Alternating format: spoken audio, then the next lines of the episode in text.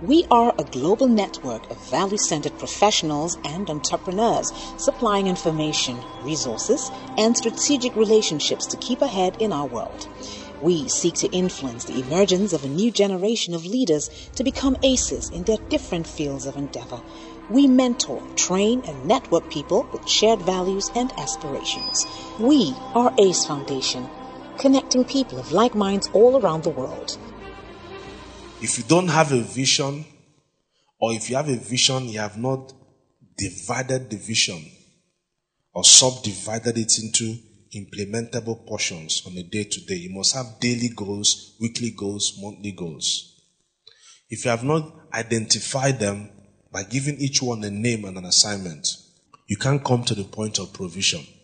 The moment you, because God is a God of order, moment to dis- create a vision or a personal goal and dismantle it in this way, once you come to this point, provision will become a natural thing.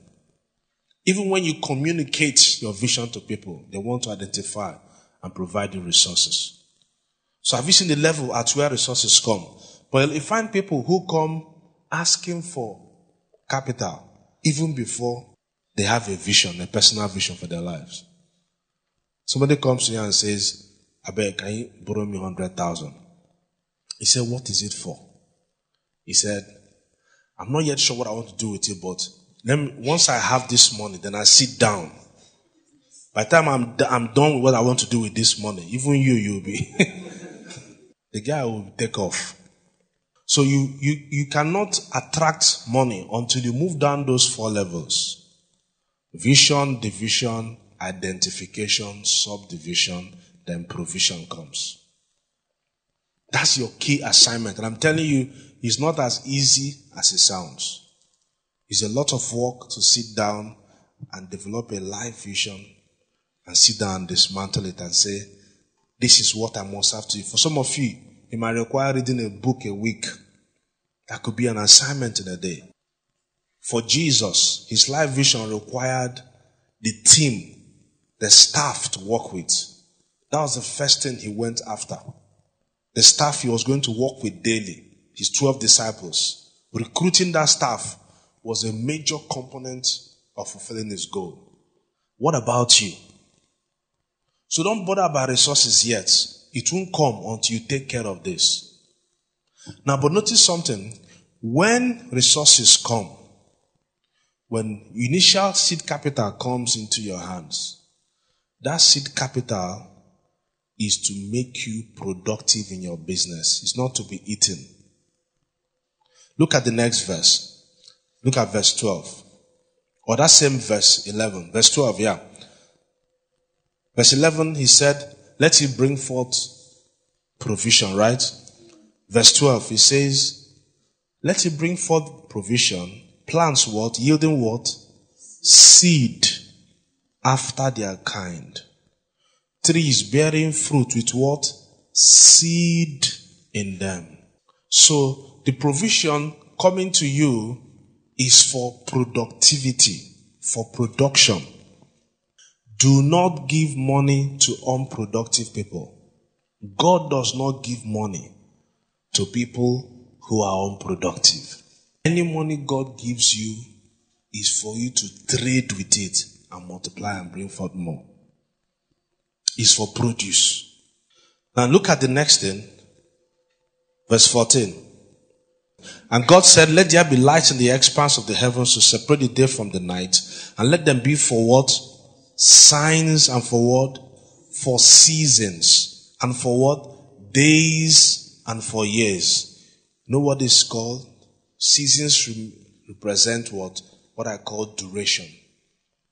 What this means is that God gives you seed for produce within a time span. Ladies and gentlemen, this thing I'm telling you is of absolute importance. Are you hearing what I'm saying? So that you don't begin to blame God when rain falls. I want you to understand the process. So God does not violate order. You must learn to live within timelines. Give yourself targets. I went to where I was doing a building project. The man said, Don't worry, we are working. Okay. I said, No, no, no. Not that we are working. I said, When is this work going to finish? he again painted to me all that was going to be done on this project and said, But I'm assuring you we're on it. I said, No, no, I'm not doubting that you're on it. What I mean is, is there any timeline?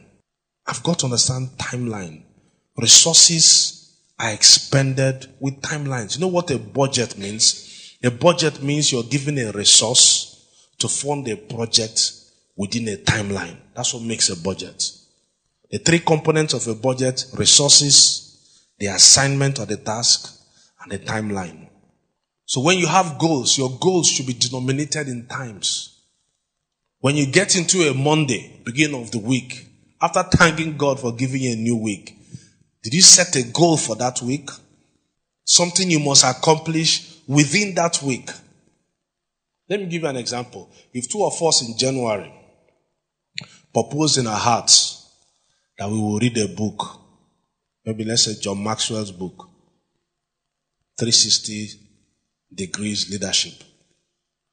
If you finish the book week one, first week in January, and I finish the book first week in December, have we not both concluded on our project? Have we not? But if two of us come to you and ask you, who would you want to recruit as your staff? Who would you want to give money as capital for business? Will you say any of them after both of them did the project? You will do it for the person who concluded the project in the first week. Or the person who took 52 weeks to do it. So don't think you have all the time in your life. He said, teach me to number my days so that I can apply my heart to wisdom. Teach me to number my days. Life is in cycles. Are you me, ladies and gentlemen? A time will come in your life when you find that you have passed the phase of a thing. You've passed the phase. You can't go back to it again. So life is in durations. Every resource gives, God gives you, every opportunity He gives you is for a time duration. If that opportunity comes again after duration has passed, it will lose its utility value to you. So he gives them provision and he assigns it to productivity and gives them a duration. When you get to this point, the next thing is what you see in verse 22. In verse 22, you hear God say, and God did what? He blessed them. And he said, be fruitful, increase in number, and fill the earth let the birds increase on the earth. This is the level of multiplication. If you follow this order, this template, if you learn to discipline your life, to walk, to have an uncommon goal, even a common goal is bad, it's okay. Have a goal for your life. Subdivide those goals into what you have to do daily or weekly or monthly. Give a name to every assignment. Call it Project Fame project study, project game, project relationship building. Give it a name that is fascinating. When you're done with that, you find that when you talk to people about resources, they open up their hands to you because they see you as a serious man. So you've got to fulfill those first laws, then provision will come. But remember, when provision comes, it's for you to be productive. And I must be productive within timelines. Then God will multiply you. You come to the multiplication level. When you come to this stage, you've become, you've come to where the Dangotes and the Adenugas operate. The, the thing that is left is what you see in verse 26. When God finished this project and came to this point, look at verse 26. Then God said, let us do what? Make man in our image and our likeness and let them what? Rule over the fish of the sea. This is the level of supervision. How do I mean? When you get to this point, you find out that you've created a successful project that is self-sustaining. The next thing to do is to make men in your image, reproduce yourself in someone who will run with that template to free up time to embark on a new project. So you create a supervisor, not, not a mercenary, a supervisor after your own image. So you apply the law of reproduction to create supervisors.